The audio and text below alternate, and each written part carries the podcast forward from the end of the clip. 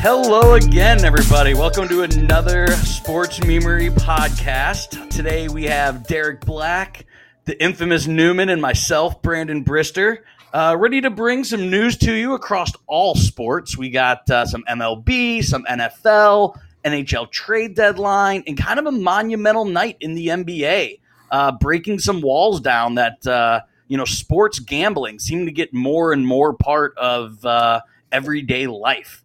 Um, but the leading topic, at least as far as this week goes, is the replay at home.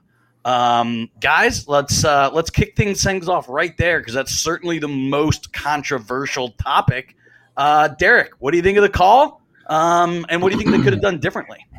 Yeah, so uh, Major League Baseball had two games essentially end, or two games be decided on really bad calls. Um, so they had the Mets game end on on a hit by pitch, a walk off hit by pitch that was just terrible. But unfortunately, all they could review on that play is whether or not it hit him. Uh, they weren't able to to review it and make it a strike, even though the guy clearly starts to call him out on a strikeout and then changes his mind uh, mid punch out. And then we get to play at the plate with with Alec Bohm going in and never still hasn't touched home plate. Um, so the fact that that decided the game and, and he literally still has not touched home plate is is pretty bad. And that's when they did review and and they still got it wrong. Yeah, so I mean, let's touch on the hit by pitch thing first, just because it happened first. Um, have you ever actually seen an umpire call a pitch a strike when it hits a batter, regardless of what the batter does? Like, I think maybe once in my life have I seen an umpire say, "Oh, you chicken winged it," like you stuck your arm yeah. out instead of. I think once I've actually seen it. I've, I've I've seen it a couple times, just because I think a guy got kind of a reputation for doing it um in, in Anthony Rizzo. Anthony Rizzo. We Wait, had a what? guy we had a guy uh, we, we would play against. I can't remember what school he went to, but in high school he had a kind of a reputation for doing that. Um and they they called a few times and he'd get mad and it's like, dude, you're you're halfway over the plate. I mean, that's like recreational softball shit, gentlemen. Like that's how bullshit that that entire situation is. I mean, it it seemed I don't know, it was just ridiculous to me that that entire sequence. The, uh, the oh, fact that we're talking about it is ridiculous. I, I, definitely think that they. I, I wish umpires would call it more when a guy actually is, you know, over the plate or leans in or makes no attempt to move out of the way like he's supposed to do. Um, there are creative ways to make it look like you are moving to get out of the way, where you don't really change your body. You just like turn the angle. So it's like, oh, here's the front of my arm. Now here's the back of my arm. Um, so it looks like you're moving out of the way. At least it kind of is a sell job. Um, but when you literally just are like sticking your arm farther out to get hit by the pitch, uh, and it's directly over the plate, and the pitch would be a strike. If yeah. did not do that, There's, that absolutely should be called a strike, or the batter should be called out. But a lot of the situa- situations we're talking about are guys like leaning into pitches that are still balls and mm-hmm. getting the benefit of the call. Like this sure. one was a strike, and the rule yeah. is that a strike takes precedent over any other event. Correct. You, it's in the zone. It's in the zone. There's no doubt about it. If you swing and the ball hits you out of the strike zone, it's a strike. Yep. Yeah. The strike takes precedent. So it's just right. a really bad application of the rules. And I, that's that's one of the ones where the crew chief has to come in and say, Hey, you started to call a strike. Like that's all that matters here. But let's let's actually get to what this topic is really about. Should like replay was not able to overturn it because of the stupid rule in regards to it. And it gets yeah. to the point where it's like, listen, if replay is not actually able to overturn something like that, what the fuck is it there for? Hundred percent. And, and I, I, get the idea of you know having plays that are judgment calls and not be able to re- be reviewed and things that should stay on the field. I get those concepts, but if you look at the Bohm one especially, reviewable play, they review it and get it wrong. And I think the reason they get it wrong is because this, this concept that exists in all sports where the call on the field takes precedent and there has to be conclusive evidence to overturn it, which creates situations where did maybe his the very tip of his his uh, spike graze the very top of the plate. That's what they're looking for, and and obviously that makes the spectrum of, of, what can be interpreted wider. In this case, I still don't know how they got it wrong, but I think you look at other sports like the NFL. I, I think there should be a model similar to what hockey has, where they have a situation room, and even I think you take that one step forward and say the situation room shouldn't know the call I think th- I think the call in the field should be thrown out this this the people reviewing should make the best call with the information available. Do you want the call closest to the the call in the field? Do you want the least impact, or do you want the most right call made? Sure. So football is a little bit easier, in my opinion, to review uh, if they're going to review it because of the nature of it as start and stops. There's plays, right? So uh, baseball has a little bit more of that as well because you know obviously nothing happens without a pitch. But basketball and hockey, it's really hard to have replay have a whole lot of impact on that because it's like can't be calling this penalty or that penalty. You know what I mean? That weren't called on the ice and all that other stuff. Part of it is you get away with it, you get away with it.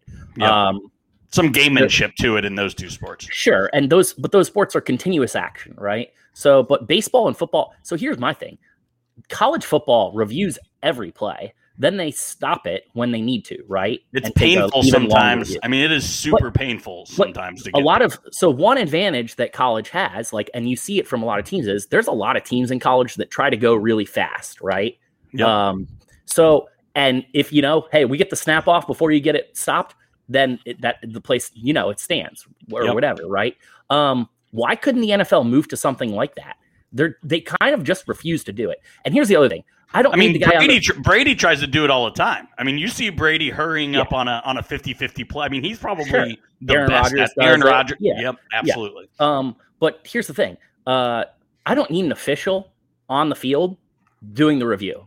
That that is that's insanity. That it should be taken off the field. It should, like you said, some sort of room that is like you know that is watching all the games. They make the call or if you're going to have it a guy in stadium, he has the monitors just like they were kind of doing with the XFL, and he says, "Hey, we're going to stop this here because I want to take another look at it, or we're just going to let it go." The guy on the field doesn't have to do a whole lot. He can look at it in, in a couple seconds and say whether or not it's good or bad. And and if he needs further, then he can take it. Then then the official can be like, "All right, we're going to stop why, this and take an extra look." That's why but, I like the system that like soccer has. It's yeah. it's where you know instead of some guy huddled around a little surface on the sideline because Microsoft paid a huge contract. Let's get guys in a situation room, you know, the VAR, and they're looking at, you know, massive monitors so they can zoom in and see these things yeah. versus some guy, you know, trying to block the sun huddled on the NFL sideline. So it, they look ridiculous doing it too. I mean, it, it, it's a really, really bad look. Yeah. Um, I, I completely agree. So I got I got two questions for you that for both of you that come up often in the replay discussion. One I'm a fan of, the other one I'm not of. Um, the first one that I'm not a fan of, I hear it all the time, is re- replay should only be done in live action. Like they should only judge it in live speed. Do you think? Do you think they, they should like they do in in a lot of sports break it down to the millisecond? Do you think that is a plus or, or a pro or a con? of replay. The, the point of replay is to get it right, correct? Isn't that what they keep saying? Yeah. So if they if it takes them stopping it, slowing it down, rewinding it, whatever, yep. changing the angle a million times, but they get it right, that is my preference. Okay? Yeah, that's that's what I've heard the argument for. Like it'll go the, faster if they look at it in real time, and they just like, well, it's inconclusive. Well, let's um, just not look at it at all if that's what we're gonna do. Yeah, right. If we're gonna stop things and say, oh, inconclusive, whatever. Especially like bound, especially like boundary plays. Like if a running back is running down the sideline, you if you have the ability to to freeze frame it and blow it up to say did they step on the white or not? Like and his white cleat, his white cleat is blending into the out of bound. Yeah, I, I agree. I absolutely yeah. think they should they should drop it down to the millisecond. So and my second, if we're going to stop it for that, if we're yeah. saying, "Hey, we want to take another look at this to see if it happens," and you can't do it in live, right. live, and and but we have to do it in live play. We can't actually break it down. We've, it's like that, that that defeats the purpose of the replay, in my opinion.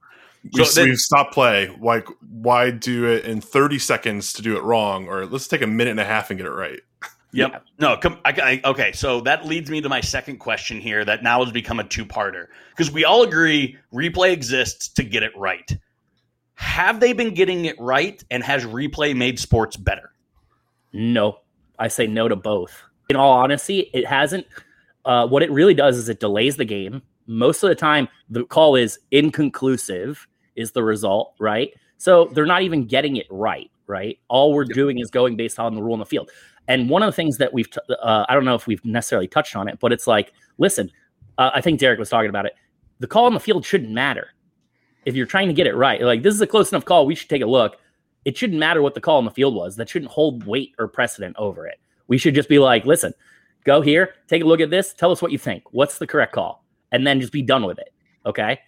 Um, so I mean that's that's my opinion. I I, I don't I don't think that uh, we've done a really good job of applicating replay in concept. It is good, but in practice, it is poor. I, I, I do. So I agree with you. I think replay has been completely mismanaged. I don't think it's helped the game, but I do think we got to have it. I just think we need to improve it. I think it needs overhauled in most of the major sports. I think it. It needs to be faster. All these sports are making enough money. It needs to be faster. There needs to be a dedicated room that's looking at this stuff in real time and can buzz down and make the decision right away. Or if the umpire stops and thinks, okay, there's something here, 10 seconds, okay, we're good, keep playing, or nope, this is the this is the call. Like it shouldn't take that long, especially in baseball. I mean, most of the plays you're looking at in baseball are did the ball go over the fence or not? We're talking about like fixed hard boundaries. It should be these should be easy calls. Some plays at first at are least, pretty tough, but yeah, I, I mostly in, agree. At least in baseball, they do go to the room. They don't make them do it on the field, right? The cameras or anything. So they go to the room and they just they you know they have to put the headsets on. We don't need every guy going over there and putting the headset on. Realistically, yeah. baseball baseball's pretty um, fast too. Yeah, it, it's not too bad, um, but they don't get it right still. That's the point. Yeah. That's the main point. And if you're that's what if that's the purpose, and you're not you're not achieving the purpose, then it's a waste of time, energy, and effort on everyone's part. Perfect. So okay, Derek, if you ruled the sports world and you could go back, what did they start replay? Let's just say 10 years ago. You guys are better with the facts. Would you implement replay into major pro sports? I still would. I think the technology's there. I, I do think it makes sports better, but I think it, it, needs improvement in almost every facet. And I don't know why we're not using an, electronic strike zone in the MLB. Like I just so, don't. So, well, so, so they're starting. They're starting uh, in like some of the minor league, yeah. high A high A or it's usually the Atlantic League is where they try everything out. No, so so no, this year they are implementing. Oh, this one's like made it through. In, okay, in, in minor league baseball, they so are, it's coming. Yeah, yeah. Um, yes, and uh, I, I touched on this I think last week, but yeah, it, it is. So at least some of the stadiums and some of the uh, leagues or whatever are, are planning on using it for some portion of the season.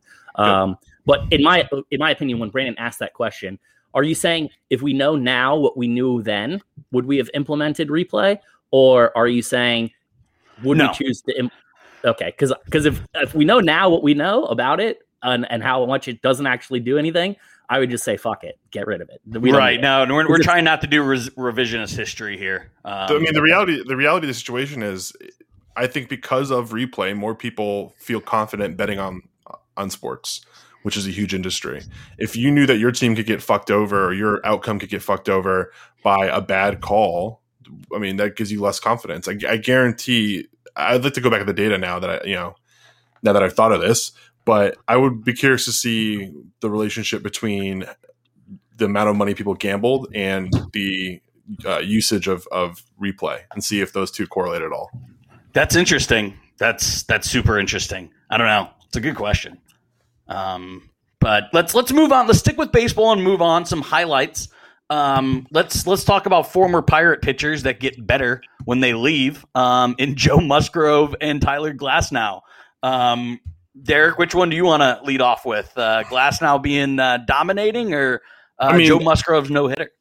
I, I, think the Musgrove one's pretty simple. It's it's you know the first obviously the first uh, no hitter for the the Padres as an organization comes from Home, you know hometown kid comes from a back half of the rotation guy, which just seems like it's interesting how no hitters seem to be pretty spread out as far as who throws them. I mean, Homer Bailey threw two in a row, and that's Homer Bailey. Like the, you know, he's not even in the league anymore.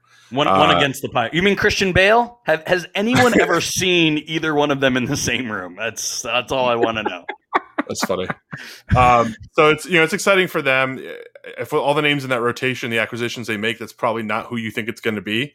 Uh, if you had to say one of these guys is going to throw the, the Padres' first no hitter, I don't think Musgrove is on anybody's list. But it's good to see for the organization. Uh, and then you see him on the other side today. Uh, former Ray Blake Snell has an absolute, or, or, yesterday had an absolute meltdown because they pulled him in the first inning after throwing like 39 pitches. Dude, I bet. I mean, speaking of gambling, I, I had I had Blake Snell. I bet on the Astros yesterday running the, the Padres. Yeah, Padres. Playing, yeah, yeah. Padres. They're playing your, your your Pirates, and and so you're always betting against the Pirates. Um, oh. yeah, he pitched two thirds of an inning. Uh, I think he had two walks and gave up like five earned runs or something. Yeah, So- he had like eight singles He deserved to get pulled uh, for sure. and was fl- and he was not happy about it. Yeah. Um, and then so you move to you know the the the person that the Rays kept, which was the right move, uh, Tyler Glasnow, who just looks unhittable. Uh, so not Yeah. only does he release the ball closer to home plate than anybody in the entire league, but he's developed a third pitch and it looks good. yeah, he's he's developed a um a slider cutter. They're calling it a slutter? slutter. Yep. Uh, which is, which this is, a which family show, guys. This is a family show. Yeah, right. um, yeah, but so one, love the name. Two, love the effectiveness that he's had with it. It's it's kind of crazy how he's just you know kind of only recently started throwing it, and it's already uh, a really dominant pitch. Um, we've seen stuff like this before, and we've seen this really take the pitchers to another level. Uh, the Mets used to their pitching coach. His his name was Dan Warthen, uh, and he used to teach a slider specifically. So Jacob deGrom, uh, when he first came up to the Mets, he was not really a big name prospect, but he was a pretty effective pitcher. Uh, once he got to the big league level, he learned the Warthen slider, and now he's the best pitcher on the planet. Um, so you know that extra learning that extra pitch can really make a big difference if you are able to, uh, you know, be effective with it. And Glasnow is locked in right now. in Do we know of that. anyone else So- that's ever thrown this pitch before? I mean, I don't know baseball Oh, as so well he he Sure, he yeah. a lot of guys do it. So you look at um uh, Emmanuel Klaus or Clace or whatever how you pronounce it. Class A, Class A. Uh, he was A, tra- or he was traded one like, for like one. me at the bar at about 2 a.m. on a Friday night. Class A. He was uh, traded one for one for uh, Corey Kluber a couple years ago. Well, yeah, he he throws a basically what this pitch is is it's a slider grip thrown with fastball action, and for some guys it, it kind of has like a cutter effect. And um, I mean, Class A throws his at like 100, 101, which is just absurd. Uh, Glasnow's coming in at like 91, but it's a good. It does it fills literally fills the gap between his other two dominant pitches. You kind of described it as you know his his fastball's at 12, his curveball's at six, and now he has this slider that kind of breaks and and, and goes in between them, um, and it kind of you know splits that angle. So he's he's it's lethal, man. So, so not to get nerdy about it, but what, what he's trying to do is uh, Nerd. it's, called, it's called pitch tunneling.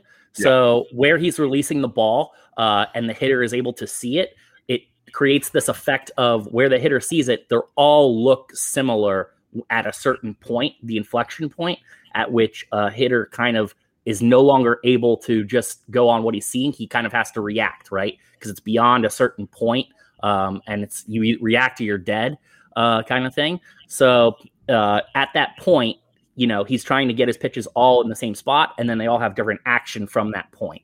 Um, so it, it's really effective uh, if you're able to do it. And there's there's a lot of good, interesting studies on it. If you want to nerd out about it, go find it. But But you don't um, see guys throw bad changeups anymore because a changeup doesn't tunnel well, and unless you have a nasty changeup, like it's not worth throwing. Right. And and you and they also have started to some guys had, you know, four pitches or whatever, and they're like, hey, we're gonna scrap that, we're gonna have you throw this instead because uh it pairs better with your other good offerings, right? So um you'll see a lot of guys I think it was Glavine that said he's like, I never want to get beat on my fourth pitch.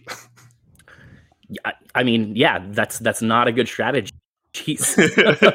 Did you guys say Corey Kluber threw this too? No, no, no, no, no. No, Corey uh, Kluber was uh, traded for Emmanuel Class A uh, Okay. a few years Okay. ago. Well, Kluber, Kluber is a guy who has shifted. Uh, he used to, you know, throw a lot more fastballs, but he has become more and more of a slider pitcher, and he also throws a cutter. So he throws a slider and a cutter because those are similar action, kind of the same effect with the tunneling and Mhm. stuff. Um, but they but they they move a little bit differently for him once uh once the ball gets closer to the plate, which which can be tough on hitters. Yeah. The reason I bring up uh, Corey Kluber because during the NFL season we have an overreaction Monday where we we're always overreacting.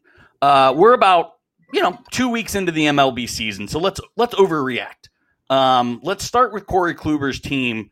Um, do the New York Yankees suck? Um, so I mean, I I was I think the only person on the pod when we recorded it that that did not necessarily think that the Yankees were going to win that division.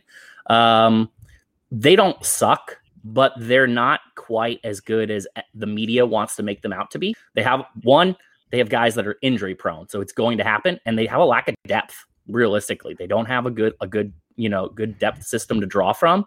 Uh, so that really impacts their ability to, you know, when guys get hurt, to replace them. Uh, I mean, you you mentioned it last, uh, I think last week. Jay Bruce is playing for him uh, at first base because uh, they're, you know, the guy who led the league in homers last year, uh, Voit, is out right now.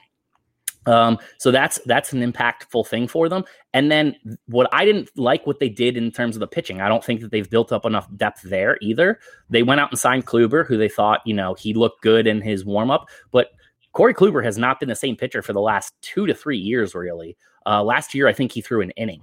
So yeah, he hasn't uh, thrown a full season in like three or four years. I mean, it's Yeah, been a he- while. he, he's really been struggling with some injury stuff. And if you're the Yankees, you don't need an injury guy. You need a guy who's going to give you a lot of innings. Um, and that's just not what he's capable of. And at this point in time, I'm not sure that he's capable of really even pitching effectively because he's been getting shelled. His Yeah. and his his repertoire doesn't mix well with that stadium. I mean, that's even even a, ma- a mix of you know we talked earlier about you know he's he wants to be a slider cutter guy. He, so you're working the half of the plate that has a, a fucking like t-ball field out in right field. Like it, the ball flies out, and that's the side of the plate he's going to be working. It yeah, just and he's he's a right-handed pitcher, so he's going to be facing a lot of lefties. Uh, Right. Teams are trying to stack stack the lineup uh, to have the platoon advantage, and short porch and right is not good for that either. especially you know you look in division at the Rays. That's a team that can throw you know seven or eight lefty bats out there when a righty's Mhm. starting. Sure. Yeah. Let's let's let's jump to the uh, well. Let, let's stay with the Rays. Is is Judge overrated? Is Aaron Judge one of the most overrated dudes in the league? The dude never is healthy. He seems like he hasn't batted above 250 in forever. He has an enormous Mm. contract. That's not no. That uh, I think you're talking about Stanton. You're confusing the two of them. Judge is still on his rookie deal, so he's not that expensive. yet. Um, and and he he actually can hit a little bit more. He he hits a higher for a higher average, but Stanton definitely uh, I think is is the one you're talking about there. and it's easy Probably, to confuse them because they're both giants. Um, Yeah, I'm, thi- I'm thinking of Stanton. I'm thinking of Stanton. Yep. really, really hard. So when he makes contact, it can go a long way. But he has been, you know, throughout the course of his career, a streaky hitter. And as he's gotten a little bit older and the injuries have started to wear on him, it appears that maybe he's sapping a little bit of, you know, his ability to recognize stuff or or something. But he he's not he's not making enough contact to do damage with, in my opinion. Um, but he, he's going to have a hot streak at some point this year where he just reels off like eight homers in in you know two weeks or something. Yeah, because he's currently batting 175 and he's played in like a little over half the games. I mean, that's not great. Yeah. Yeah. That's not great. Um, let's jump to the other side of things. Uh, are the Dodgers unbeatable? I mean, they're nine and two, but I mean, they look incredible. Um, can any team compete with in the NL? Can any team in the NL come close to the Dodgers this year? Uh, I, I I honestly probably not. Because the, the East and Central both look extremely average. Like, yeah, the only the only team that I think is in the conversation, uh, I'm really impressed with the Padres have done without Tatis. If they can keep that up with everybody else around Tatis, they get Grisham back, they get Tatis back. I like them to be right there in the conversation. But outside of those, two, it's a two team race. Like there's just no way around it. So so I mean I don't know that that somebody couldn't beat them in the playoffs just you know because weird stuff can happen in a playoff series. But um, the East to me the East has a bunch of good teams. So like we and we talked about this, they're going to beat up on each other.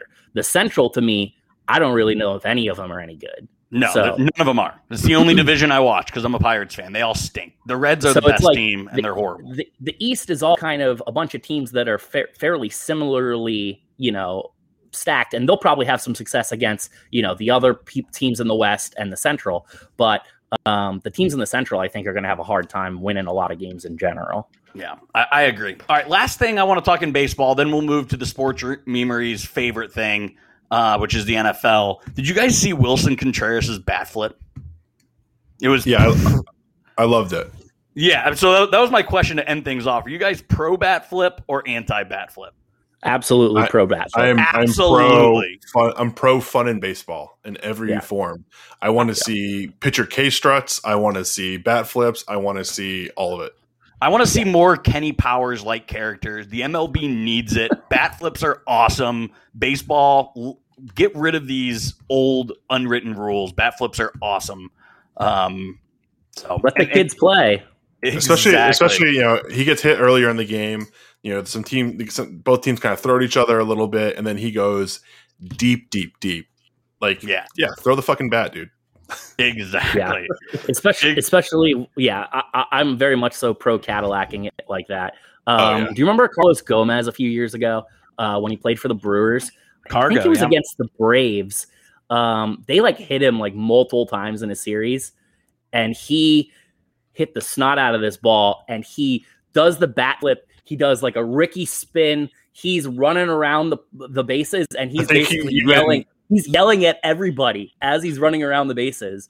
Um, and then he get, finally gets to the home plate, and Brian McCann is having none of it. Yeah, and I think he even did like the, the tennis grunt when he hit the ball, like like as he hit the ball, like Busted out the Serena Williams. right, Nice. exactly. Like you hear you hear that on like rec league softball during tournaments. Like that's the only other place you hear that, and this guy's doing it in a professional game off a pro.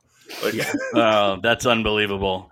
That's unbelievable. All right, um, let's let's move to our favorite topic, the NFL.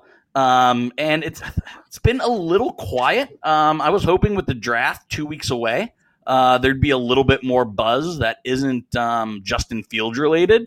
Uh, but probably the biggest news is uh, the the Browns. The rich get richer. Uh, Clowney signing with the Browns.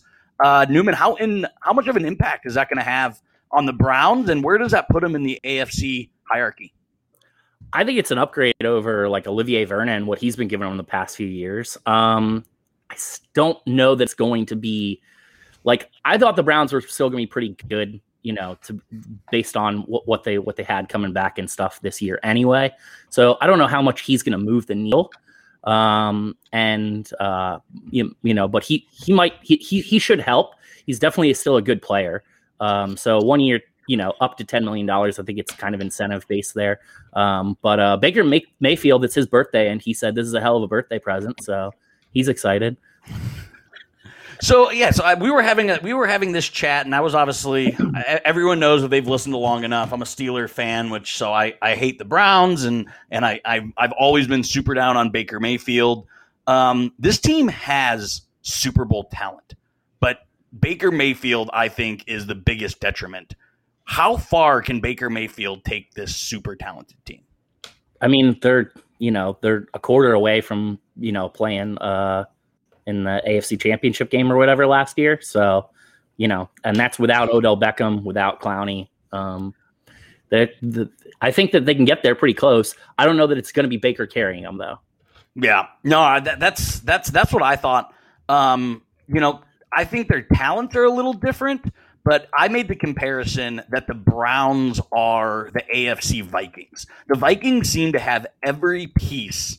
Um, you know, a, a good defense, weapons on the outside, a good run game. Um, the Browns finally have coaches that can do something. Uh, what uh, what do you think about that comparison? Because I mean, the Vikings just haven't been able to get over the hump, and I see the same trajectory with the Browns. Yeah, so I think that you, I I think I don't think it's a far off comparison. Uh, they're they're definitely teams that are similar, but they've not. Um, I wouldn't say that they're that similar in actual style. Uh, the Bears, the Browns have been just much more successful this year, the, this past year on offense. Um, their defense, the Vikings normally are carried by their defense, and then they're pretty good at running the ball. And you know when they have a good performance out of their quarterback, like Case Keenum a few years ago, they can get pretty pretty, far there. Um, ran into a hot Eagles team and and uh, the Big Dick Nick, and you know that's all they wrote on that one. But uh, they Whoa, riding in Big Dick Nick, easy. Yeah, uh, th- I mean they've had some other really good teams over the course of their careers, but they're they're all different styles. That the way that they got there, like the fifteen and one Vikings with Randy Moss and Cris Carter, that was just an offensive juggernaut. And the kicker who never misses missed, and you know Atlanta played them tough and was able to run the ball on them. Uh, so I mean, they're different styles. Uh, I would right now. I think it's a it's a it's a reasonable comp uh, for them, but um, I, I like honestly, I like the Browns a little bit better than I like the Vikings this year, just heading in. yeah. Well, I see Derek is anxiously uh, tired of uh, Cleveland talk, and I know he wants to talk his boy Edelman. Well, so so before we Um, move off Cleveland, I got one little interesting tidbit. Clowney is their th- brings in a third number one overall draft pick that they've had. Has any team ever had like more on one roster? Right? Because Oh, you got that's a- Baker, you got Myles Garrett, and you got Clowney, all number one picks. Kind of I'm interesting. I, I I'm feel like about the Browns do- at some point probably had more. all on the same roster though derek see that's Yeah. the key thing because they although they had a number one pick that guy was probably off the roster a few years later by the time that next number one pick came in Yeah. Where they were, I think they were in a situation, was it over like the last eight years or nine years? They only had like two guys still in the roster that they took in the first round. yeah they, they don't last very long there Yeah, I'm guys. I'm like the Brandon Whedon of tr- sports trivia, so that's that's a bad question to me. uh, so um, just try to do a little uh, rag on me and also make fun of the Browns if I could. Uh, explaining the joke. So Derek, yeah that's never a good move never a good move. Uh, Derek, let's talk. Uh, you're ca- you're campaigning for Edelman to make the Hall of Fame, right? Did not. No, Will it was not. all over social media. Did you, did, was I the only one that was I seeing this I craze? I saw it. I just it's like let's let's be realistic. He's going to be a Patriot Ring of Honor player. He's going to get his red jacket. Um, an all time great for the franchise, but he's not a Hall of Fame player. There's there's plenty of players with better resumes. Uh, I don't care that he has you know the the stats that he does in the postseason. You know, second all time receiver in yards and receptions in the postseason. It's a function of being in the postseason every year. Um, really special player. You know, coming from the seventh round, the end of the seventh round to do that. Super tough. You know, made big plays when he had to. Is, is a really important player to the the the organization's history, but he's not a Hall of Famer. So anybody who says he is, like, get the fuck out of here. so I got, No, I got, uh, I got. he was never a pro bowler he was never an all pro um, and in an era in which they throw the ball like they do right now uh, not ever being in that in that class is is not a good recipe for getting to the hall of fame Yeah. So pop uh, quiz pop quiz brandon oh, where did he go to college Oh, it was. uh It wasn't. D- was it Kent State? correct Hey, yeah, I thought it was the Mac. I, I just chose a Mac school. I didn't know which one. I knew it was one of them. I was gonna say, is it a Mac school? Um. All right. So Derek, I got another Edelman question for you. Who was who was better, Wes Welker or Edelman. Julian Edelman? I know Okay. this. I knew you were going already. It's it's Edelman. Uh, Wes Welker well, had, you know had a good couple seasons, but I I I just I, I think it's Edelman. He made more big plays. He made more of an impact organization wide, and was just he was just there longer. He's more important. Yeah, I mean, neither one of them are Cole Beasley, but I mean, that's splitting splitting hairs here. Um, and last question, uh, Newman, will you go see the movie when uh, Mark Wahlberg stars as Julian Edelman in the Patriot Dynasty movie? no no. uh, I'm, not, I'm not one for going to the movie theater to see a lot of those types of movies. Those are much Ah. more movies that I'd ra- ra- uh, rather watch on my couch. yeah. Uh, well, let's talk about something you are more interested in, and that's Gio Bernard going to the Bucks. What do you think of the signing, and what do you think it does to that offense? Yeah, so I mean, I've been clamoring for this for for a while now. The I thought you were all over James White. I thought you were you were James White. Well. James White would make a lot of sense uh, if he was a free agent, and he wound up signing with the Patriots on a pretty cheap deal. Uh, I would have expected, you know, Brady to court him a little bit more, but uh, ultimately, Giovanni Bernard called up his buddy James White, and he said, you know, what would it be like to play with Tom? And he said, you'll love it. Uh, and so now Giovanni Bernard is a Buck, and he's going to be able to give the Bucks something that they haven't that didn't have did not have last year, which is a running back that can actually catch the ball out of the backfield. So uh, I think this is good for the Bucks. I think it's good for Bernard, and I think it's good for Brady. Yeah, I know. I, I, I think it's a home run signing. Um, I, I think I think if there was something missing from that offense, it was pass catching out of the backfield. I mean, it was a joke watching either one of those guys try to uh, try to attempt to catch a ball. Um, it was it was pretty hilarious. Yeah, I think this is rich again. Rich get richer. You got, you got Clowney going to the Browns. You got Gio Bernard going to the Bucks.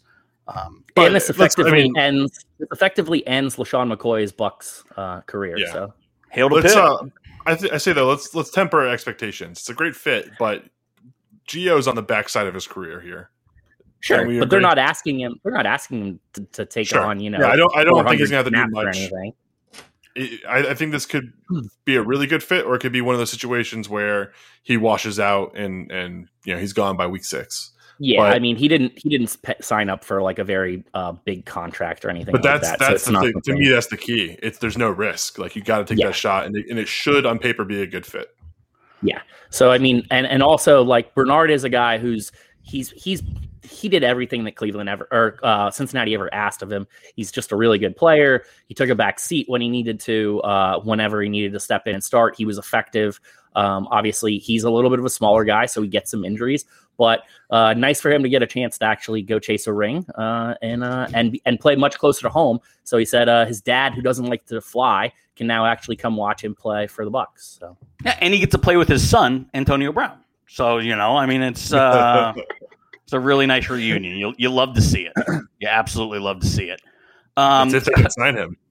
yeah. Uh, um, speaking of wide receivers, maybe signing with the Bucks. Do you see a Brady Edelman reunion in Tampa Bay? They asked I- I- Gronk, didn't they? Yeah, Did- yeah. did you He's see sixty nine. You rated a sixty nine percent chance of happening. Um, I, as a whole, I say no. I think it was kind of they they really you know put out the package, kind of an emotional uh, retirement package, all that stuff. Who knows when he gets away from the game for a little while? It sounds like the knee injury is pretty bad.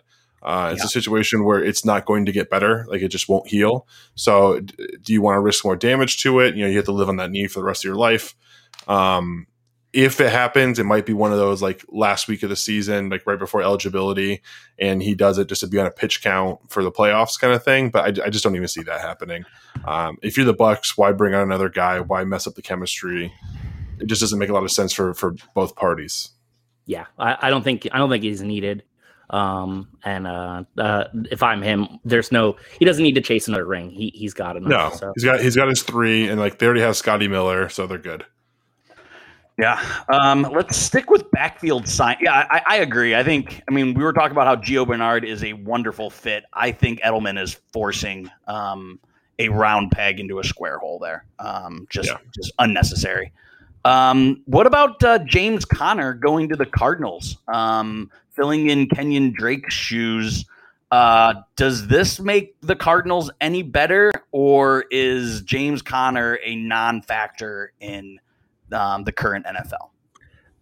I I think this think only does a- one real thing in the scope of the NFL is it makes Kenyon Drake not a number one, uh, or not a top running back in fantasy football. Well, well Kenyon literally- Drake, Ke- Kenyon Drake's in in uh in Or uh, sorry, Chase, Chase Edmonds. Chase Edmonds. yeah. That, that's all. That's all this Um, does.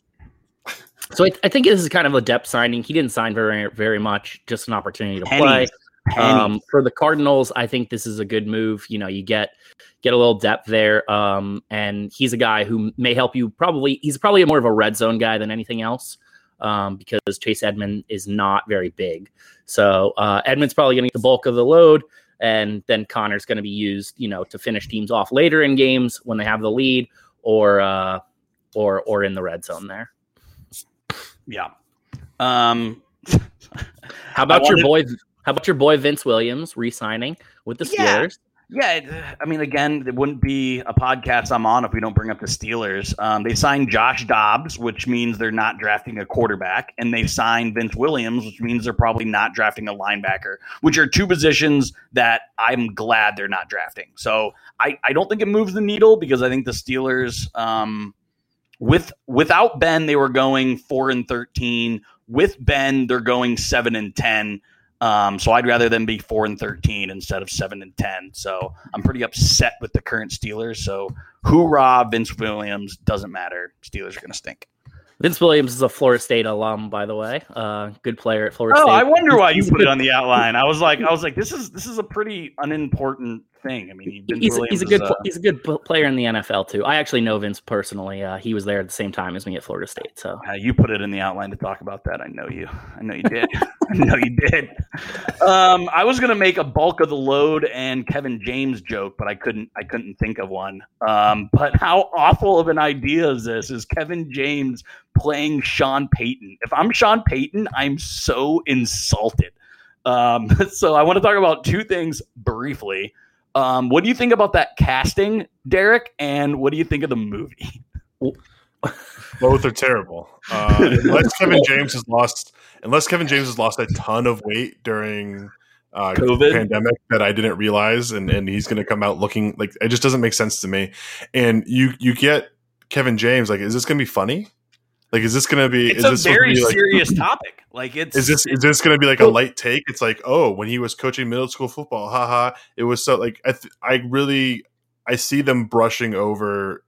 Even if they touch Bounty Gate, they're going to brush over it in like three minutes, and it's going to just be just a disgusting fluff piece. And it's like, of, of all of all the things that you could you know make it? a movie about for Sean Payton's life, you want to do oh let's do the one year where he went back and, and had to coach high school football because uh, he got suspended for Bounty Gate. What? Like nobody care. Like why is that the movie choice? just why is that the so- movie if, if you're if you feel dead if you feel like dead set on having like a, a Sean Payton movie, why wouldn't you have like Kevin Costner play him like after Katrina, and like how it brought the city back together? Like if you're gonna do a happy I movie, don't, do I don't know that I want. I don't and know that I want Kevin Costner playing him either. I don't think he's that great of an actor. but I don't Yes, think he he, I don't think Yellow- he is either. Yellowstone it's- is the best show on TV right now. But it's it's dare. not it, that's not any worse than Kevin James. And again, like the topic, like they're, they're gonna cover the wrong end of this thing. It's gonna be terrible. I mean, it's so I, I I didn't do my research. This has got to be like direct to Netflix or HBO is. Max, right? Yeah, Okay. Net- Netflix good. bought it. Okay. Thank Jesus, because I was like, oh my god, this this is worse. you know you're gonna watch it. You know you're gonna watch it. I'm 100% going to hate watch it. Absolutely. um, all right, guys. Anything else in the NFL you want Nah, to let's move you, on. You, you want to cover? All right. Um, let's let's jump into the NHL trade deadline. Um, that has came and passed, and and I think there were some power players uh, that def- that got significantly better. Uh, Derek, what are one or two moves that you think really moved the needle uh, for some of the top teams uh, in the NHL? To me, there, there's three moves that happen that are going to be a big impact that were great moves, and then there's this kind of one long term move, and then kind of everything else. So for me, uh, Tampa going out and getting two defensemen, defensive depth is huge. They get Savard, who's a right-handed shot, big physical guy, was one of the, was one of the top guys available uh, going into He's this a- this deadline. a perfect system fit. Just like just perfect. it, fi- it, it finally gives Hedman a really good partner, somebody that's going to stay at home, be physical, move guys off the puck, doesn't make doesn't have Hedman playing all over the ice. Like this is going to be a really good fit. I think that's how they're going to deploy him. He's one of the, the kind of blue chip guys available as far as what was out there, and they did it in a way we, we kind of saw. You know, we're seeing. I think it's a product of kind of the pandemic and how salary caps are working. We're seeing all these voided years in the NFL. We saw something kind of new in the NHL where guys are giving up picks and a lot of assets, and the team that these guys are being traded from are retaining the salary. So, Yeah. so Breeze, Savard gets Breeze Savard- the wizard. yeah, Savard gets moved oh, twice. here. There's a three team trade. He gets actually moved twice, and each destination takes half of his available salary. So Tampa's paying 25% of his salary this season. I love how Detroit just inserts themselves into this, just so like Yzerman's like, yeah, I just want a pick. Just give me a pick. I'll, I can eat that two hundred fifty thousand dollars, whatever it is. Give me a fourth round pick, sure. Yeah. And then So it triggered other teams to start doing it. Like once once the Lightning did it, then the the next day a bunch of other teams were like, "Wait, what did they do? Okay, let's do some of that." Yeah, Boston did the same thing to get Taylor Hall, where Buffalo is retaining that. Like, it's insane. I never thought I'd, I'd live in eh, during my lifetime that the the the Boston Bruins would give away uh, Seguin for nothing and then get Taylor Hall for nothing.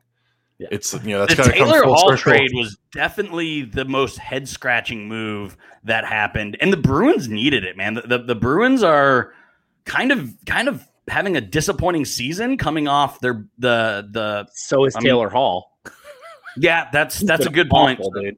He's Um, been awful. They, they, they don't seem to have an identity without Zdeno Chara holding guys and and you know interfering with everybody that skates in his vicinity and getting away with it.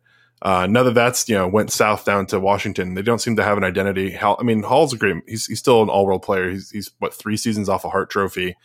Um, he's an absolute stud. He needed a, a change of scenery. Nobody was going to be good in Buffalo. Buffalo's barely an NHL team.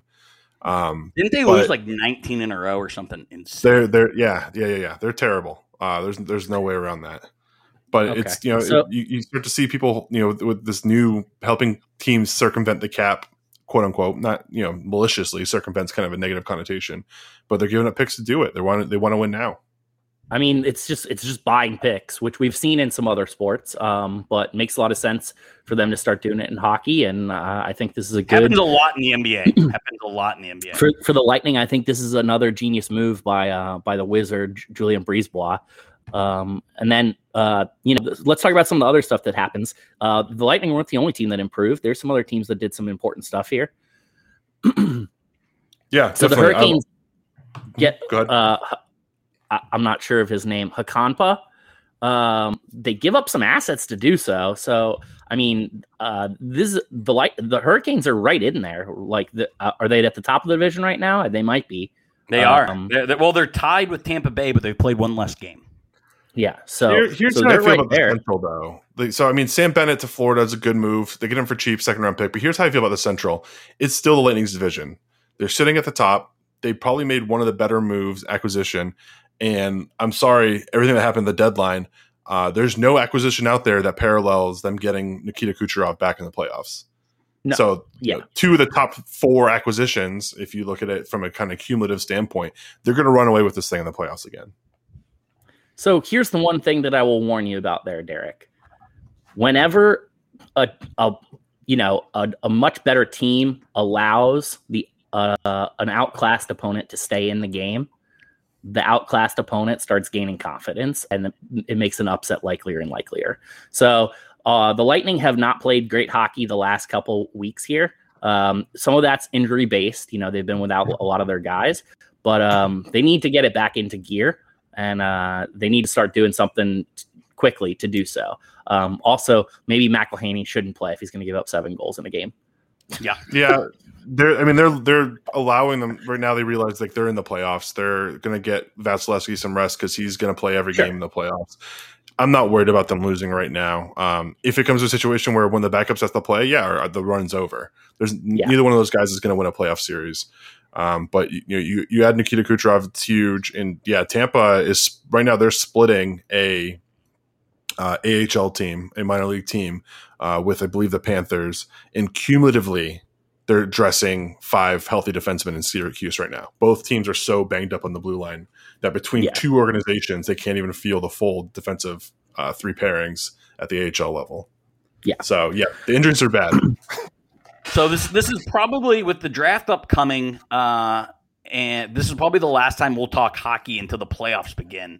And, and yeah. there's only there's only 20 games left. So right now, give me your guys' Stanley Cup uh, preview. Who, well, who let's, let's, let's touch on some of the other moves that were happening there, bud. Um, so the East actually is pretty interesting. We talked about the Bruins getting Taylor Hall. Um, the Capitals get Mantha, and they pay a heavy price for him. What did Dude. you think of that move, Derek? I love that move, and that that's the one that I kind of count in like the future one. I don't know that how much better it makes the Capitals today, just because he's going to be kind of relegated to a probably a third line, maybe a second line. Uh, but long term, he's one of the best players that the the, the, the Detroit um, Red Wings had in their organization. So it's kind of, mm-hmm. weird to see a player like that move. Um, he's he's a stud. I like him. He's got size. He, he, plays well. He's got a scoring touch. I think that that's a, more of a you get lucky and, and, and acquire a long term asset there. Um, and then guys, the other the, move, the East isn't very good. I'm just going to tell you, there's literally no yeah. goal. The, the, the, Penguins, the Penguins decide to do nothing. They move. Uh, they get one of the best, the biggest names, Jeff Carter, but he's probably four years past his prime. Yeah, this is Patrick Marleau. This is Jarome Iginla. Um, they've went down this route again. Like, let's get a big name to make the fans happy. They did. They paid a very small price for it. They paid a conditional sure. third and a conditional fourth. I mean, that's third and fourth round picks are just handed out like candy in hockey. But yeah, I mean this this was a make the fans happy move for the Penguins. Uh, but mostly, I don't really see a I don't really see a contender in the East. Um, you know, I, I do think Carolina is is really good. I, I think Derek, your uh, I think Newman's analogy there of kind of letting the younger brother stick around. I think I think you definitely should be worried of uh, younger brother in in Carolina. um, but I, I, don't think there's anyone in the East really that can compete with either one of those teams. Nope. Okay. The North's kind of a similar situation. No goaltending. You know, I, I think that Toronto's going to run away with that. They add Nick Foligno, which is a big, big ad. That's a guy with playoff experience, a guy with grit, big, heavy body. You know, that's the kind of guy you want. Uh, Jordie Benn gets moved. That's not the Ben that you want. Um, it's kind of a non-factor to me. yeah, absolutely not. Yeah. I forgot the North existed. I don't think I've watched any North hockey. So, so, so, so Toronto's running away with it, right? Yeah, they are. And It's a lot of scoring. Um, Edmonton's I so bad that they have two of the last three Hart winners, and they still can't make. They, they still can't get it together. Yeah, I mean, I kind of, I mean, the East is better than the North, but I mean, nobody. I mean, the the West is stacked and the Central is top heavy. I mean, the West is really good. I mean, I, Yeah. I, I, I think Minnesota's under like again, kind of the similar of Edmonton. Like Minnesota should be way better than they're playing. Um, but I mean, Colorado and Vegas are absolute juggernauts. Um, my gun to head. I mean, I would love to see a Colorado Tampa. Um, and, and I think Colorado is probably the best team in hockey right now. I, I think the Blues are still dangerous too. Blues Yeah. are. Yeah, I could see them in the playoffs. You know, they got a lot of experience. They got guys who are still around from the, the last cup. Um, I, I think, I think Tampa Vegas makes a lot of sense. No, I just if I if I see Fleury thrive, it'll kill me because the Penguins with Fleury would be scary.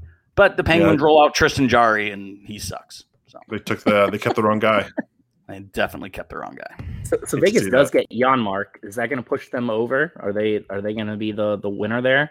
I don't. I it was a, kind of a nothing move. Um, I I don't think it really helps them a ton. I don't think it hurt. I mean, obviously, it doesn't hurt them. Um, I still think they're the favorite there, but I mean, Colorado's right there. It's it's a good it's a good division. Did- Did Colorado do anything at the deadline? Not important. I don't I don't remember anything yeah significant out of that. I think it was it was a Soderberg, Soderberg, whatever, and not Yeah. the uh, not the director. So not the one you need to know about. Right. Uh, that's hilarious. That's hilarious. All right. Um, any anything else with hockey before we move on to a couple minor things and then we'll uh, we'll Well, get out of here. well, is, is there anybody surprising that you like didn't do enough in your opinion, Derek, or like they, they should be a contender and they just fall flat? Um, I would have liked to see somebody else in the North do anything. Mhm. make a move, um, whether it be Montreal or, or just somebody else. I mean, you're going to make the playoffs. Like, I'd like to see somebody else do do something Mhm. to, to kind of reposition themselves. Um, but outside of that, I mean, I think all all the guys. There's, there's not any like top heavy kind of contenders that didn't do something to get, at least get some depth. Uh, Was the- there the a better seller? Was there a better seller than Detroit? I'd like to. I mean, I think Columbus did a really good job too. Yeah. Uh, so Columbus moves Savard, Columbus moves uh, Foligno. They get a bunch of picks back, um, and they didn't. They're not eating a ton of cap. Um, even though they they take they, they retain half of Savard, it's still only like two and a half million dollars. Yeah. So they didn't take a bunch, hold a bunch of cap back. I did see a joke though. Uh, somebody said that um, you know, breaking news: John Tortorella's already benched the third round pick they got back for Dennis Savard. Uh, yeah, I don't know that that's going to have a chance to happen because I don't see Torts being there a whole lot longer if they're going to take a step back. In all honesty, So Yeah. real real quick, what do you guys think of the season so far? With with the way we're, I mean, we we talked about this at the beginning of the season, but we haven't really talked about it since. Do we like the new divisions? Do we like playing baseball type series? Because Derek, I think you were pretty against it in the beginning, but I'm loving this. I'm loving I'm loving the divisions. I'm loving playing the teams the way they're playing. Um, I don't know if there's been discussions to keep it that way, but I'm digging this format.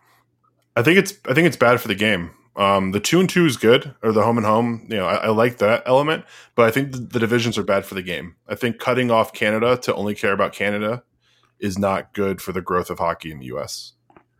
yeah, I don't I don't really like the div- the way the divisions are the, the games are only being played in division um, because you do lose a lot of other rivalries. Now you're generating some rivalries here, but are these rivalries going to be long term? Are these divisions going to stay like this? Probably not.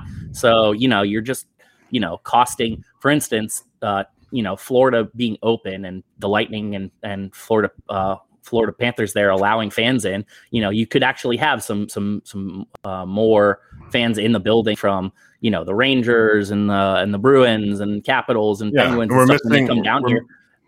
we're missing And- out and on the, none on the the, the, the Capitals rivalry, the the the Bruins rivalry, the Toronto rivalry, the Montreal rivalry. Like we're missing out on some on some of the rivalries, and all we have left is Florida, who like Yeah. it's one of those situations. I, I know as a Steelers fan, you can relate. Where like Florida thinks that Tampa is like this big rival, but Tampa doesn't feel it back. It's Yeah. like you know probably like you and like the Bengals. It's like Right. get the fuck out of here. You're not even at this table. Yeah. So, No. but but but I do like I do like the uh, you know a cou- playing a couple games against the same team, uh, reducing the travel that way. I think it's actually something that might they might want to look into um, if you're you know the NHL moving forward. Have either one of you guys went to a game yet? I, Uh, I have I not. haven't. No, Not I- yet. I- Curious. Okay. yeah, it We still it was, got some time though. It was pretty lucrative to sell my season tickets. So Yeah, I, I, I imagine. Yeah, I'm sure those things are paying insane. Um, Yeah. Marcus and I went to a football game, and it was really well done. And I actually loved that. Um, you know, I could scream and be obnoxious, and that was fun. So Yeah, the Jags. yeah. Uh, all right. So, anything else in hockey, Newman? You want to cover? Nah, I think we got it. Cool. Um, kind of last thing here, um, kind of minor things. The NCAA did pass the transfer rule. Um, Derek, I know you probably don't care so much about this, but it pretty much means free agency in college basketball, which is, I And- think, and- and dangerous. football. and football. Yeah, I think the rich get richer, um, and I think it really creates a parity gap. Um, you already see a ton of, at least in basketball, a ton of teams flocking to Texas and Kentucky and Indiana, and um, obviously, as an Indiana fan, I'm I'm happy with that because again, a lot of the blue bloods are going to benefit from this. Um, but I mean, teams like Miami and Pitt and Ohio and Oral Roberts and kind of all these teams are losing their players at no um, at all benefit to the player, no benefit to the school. And I, I'm sure Derek is just grinning because he he loves that side of things. But uh, I think it's pretty significant. I think it's going to shake up college athletics significantly. No, but I mean, here, here's the other thing. Now you say it's going to help a lot of these blue blood teams, but let's let's take for instance Alabama, right? So there's Alabama just recruits over guys. All right, you're a five star. We got another five star in right after him. We got another five star in right after him. Like Alvin Kamara uh, went to Alabama. He was the number one running back recruit in the country. He didn't really play at Alabama, so he transferred to Tennessee and actually got to play. Um, although Tennessee didn't use him well, so it was probably a poor choice of transfers. He could have went somewhere better. But those are also going to be possible possible for due to this rule, right? Guys get one free transfer where you know they don't have to sit out a year. So some of these guys that do get recruited over, if they do go to the situation that they don't like or doesn't fit them or they're not getting playing time, then they can go somewhere else and maybe play a little bit more, which may actually help some of those a little bit lower schools, right? Like uh, a USF is could be like, yeah, we were early in on this guy. Some big dog came in and took him early, and then uh, they didn't get to play. And guess what? We had our arms wide open for him when they came home. You know, so uh, you, you'll see some of that too. I think, and uh, at, at the end of the day, it benefits the player a lot. it benefits the player a ton. I think I think it's just again, uh, football is already seeing a lot of top heavy. I mean, we've had what the same five or six teams in the college football playoff for the last decade. Um, I think it only increases that, um, and I think it's going to have the same effect in basketball. Yeah. Well, you know what? Um, you know what Bobby Bowden would say about that? What Recruit recruit better players. buy better players? You mean buy Re- better re- players? Recruit better players. Um, I think it holds schools more accountable though. You can't you can't, you know, be disingenuous with the guy, bring him in under false pretenses, and then he's stuck. Or he has to go sit out a year. Like I, I do like the ability, or you know, if a coach changes, uh, sometimes with these coaching changes, offenses change. If you're, you know, a, a kind of a more of a four three three technique, all of a sudden they new coach comes in, they run they're running a three four, and you're kind of an odd man out. Do you, you know, are you going to play the nose? Are you going to play just go, or you can go somewhere else? So, so I have a and I- perfect example there. Uh, Ryan Hilinski, right, was the starter for South Carolina as a freshman. They bring in Mike Bobo to be the offensive coordinator, and Mike Bobo brings in a, a you know a grad transfer that knows his system from Colorado State, where he was the head coach the year before, and Ryan Hilinski gets benched. And it's like, all right, if you're South Carolina, is it smart to bench a freshman who was just playing for you last year and was playing well for a grad transfer? Probably not. And now Hilinski's gone and he's playing somewhere else and he's going to be able to play right away. So good for him. Um, and, you know, South Carolina was dumb for doing that. Yep, I agree. Yeah, and- Um, and this was this was the straw that broke the camel's back with Roy Williams, though. Um, Walker Walker Kessler was a player he he really wanted to stay, and Walker Kessler, who was a former McDonald's All American five star, was like, "Eh, I didn't like my playing time here. I'm transferring to Auburn." Um, and Roy Williams is like, screw this. Um, I, I, I, don't like the way the direction college basketball is going, um, and adamantly disagreed with this. Uh, so, um, See, for that for that reason, I think it almost does the. I think almost could create more parity.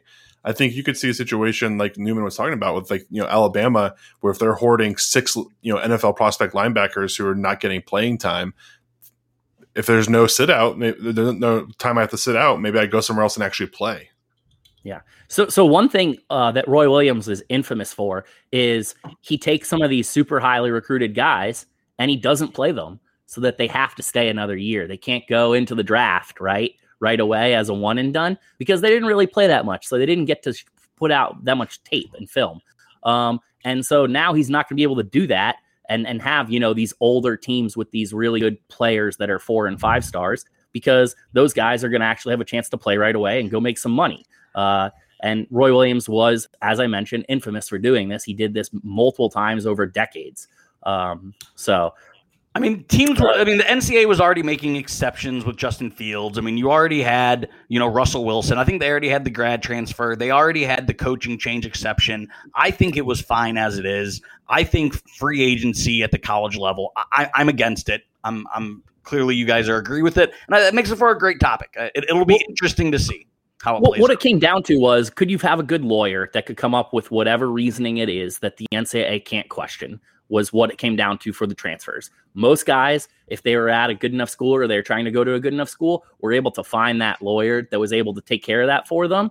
Um, and now it just removes that facade, which is all it really was. So they're allowed to transfer one free transfer. Um, and you know, it, it, it, there's already guys that transfer, but why, why in college athletics, as opposed to any other uh, profession or whatever, uh, am I not allowed to choose where I go to school? If I go to a school for a semester as a as a graduate or as a student, right, and I don't like it there, guess what? I don't have to keep going there, right? And a, I can go somewhere else, anywhere not, that, that, I'm accepted. I mean, to use the NCAA's words that they love to use, they're not employees. They're not. But they, you know, they're, but they're they student, are. They're students first. So if they're students yeah, first, yeah. So here's the thing: if they're not employees, why can't they fucking go wherever they want to go?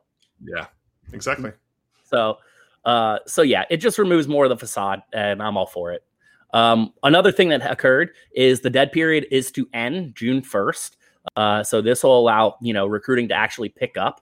Um, we haven't had recruiting in for over a year uh, at the college level. Students haven't been able to take trips to campus and check out schools, meet coaches, meet facilities, meet with athletics uh, or academics uh, advisors or anything like that um, prior to going into school. So, um, you know, this is good for everyone really in this. It's good for the, you know, the schools that are trying to recruit, and it's good for the players who are being recruited. For for nerds like Newman and I, and Derek, I, I don't know if you are, so I can't speak for you. I love following college basketball recruiting. I love following the AAU circuits. I love seeing uh, all of these all star teams get put together. Um, so I'm excited for recruiting to start up again. Um, it's it's it's a fun thing I enjoy. Yeah. Uh, so I, am super excited about that as well. And I know Dick, Derek has had his experience with transfers and with recruiting, so he uh, he can definitely empathize. Yep. Yeah. Yeah. Uh, just one last thing. I mean, I, I, don't know if either one of you are golf guys. I became golf a golf guy over uh, quarantine. It was the only thing to watch, um, and it was a really fun Masters. Um, Sunday was great. Yeah, you had Will Zalatoris, who was 24 years old, ranked in the 200s. Uh, everyone thought he would fall off. Um, made for great memes. Um, props to that kid for just absolutely housing pressure. Um, I'm sure he is just absolutely swimming in. Um, well, you know, you know what he's probably hmm. swimming in. Do, do, do you know uh, what the difference in payouts was from uh, first to second to third for the Masters? So uh, the winner gets 2.070 or something like that. And then second place gets like 1.24. That's so Will Will Zalatoris, though 24 years old, finished second at the Masters, walks away with 1.24 million dollars. Third place only gets like 780. Let, let me tell you what 24 year old Brandon does not need that much money. I mean, that's probably a good thing. I probably I mean, let's be real. He's a golfer, so his parents are probably rich anyway. Um, And he went to Wake and he went to Wake Forest, which is a small private school. Uh. so I'm sure that it's not necessarily needed there. But um, one good of, for the, him. one, on- one of the creepiest mascots. Um, if you want to check out that article, go to thesportsbeamery.com uh, where we rag on the Demon Deacon. Yes. um, but yeah, Ma- Matsuyama, like he gets out to a lead, and then you know, for the most part, it really didn't even look like it was ever in danger on Sunday. Um, it was. There was, there was, there was. Well, yeah, there was one when he put it in the water, uh, and it got down to two strokes. That that was like, ooh, this actually got a little bit interesting. And then Xander literally hits it in the water on the next hole, and it's like, all right, well, that's over now. Yeah. Uh, so a story that nobody cares about, but I'm going to share anyway. Uh, Drew is the commissioner of our fantasy football league, and he had this phenomenal idea. And I, I encourage all of you commissioners out there, if you're starting a league, start it this way. Instead of just doing a random generalized draft order, pick a sporting event. In this case, Drew picked the Masters, and uh, we all got generated a pick, and we all had to pick a player. This is a 14 team league. I had the 12th pick, so all of the major name game guys are gone. I picked Matsuyama, who ended up not even making the cut, and I got like the 14th out of 14th pick. Um, so it was awful. But look at me two years later. I root for Matsuyama every time because he was my dude I picked for fantasy football. So I I was pumped. I was in this. Did Um, you did you gamble on him because he had like forty six to one or something odds going in? No, I normally don't bet until Saturday or Sunday. Oh, Um, you got to get in early on those, man.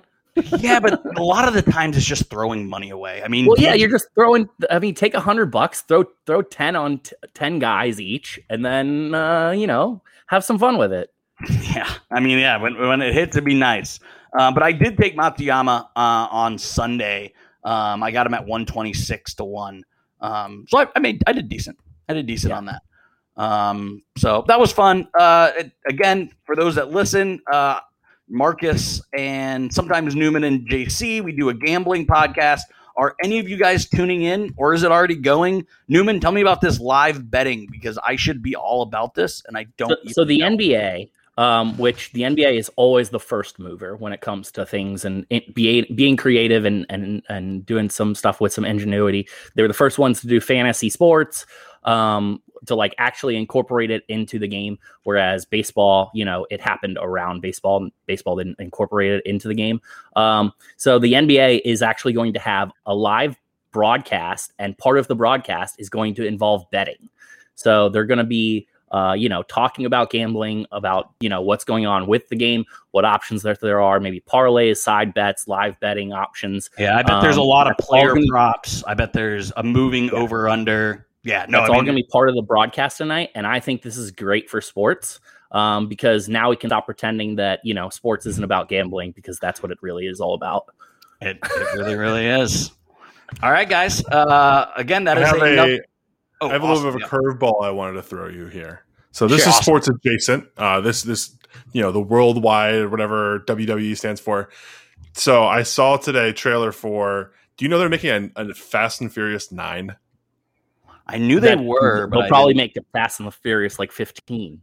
Yeah. So they make it. They're making a ninth one where the bad guy is John Cena, who is also Dom or Vince Diesel, Vin Diesel's uh, character's brother. Like how like ridiculous, campy, just dumb are these movies getting?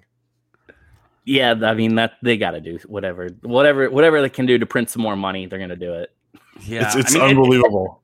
I mean, it just seems like it seems like it's it's just like the Expendables. I mean, how many stars are in the Fast and the Furious now? I mean, I feel like right. literally everyone who's anyone. Tyrese and Ludacris and like everybody's in it, and they always have you know John Cena was in it, The Rock's in it.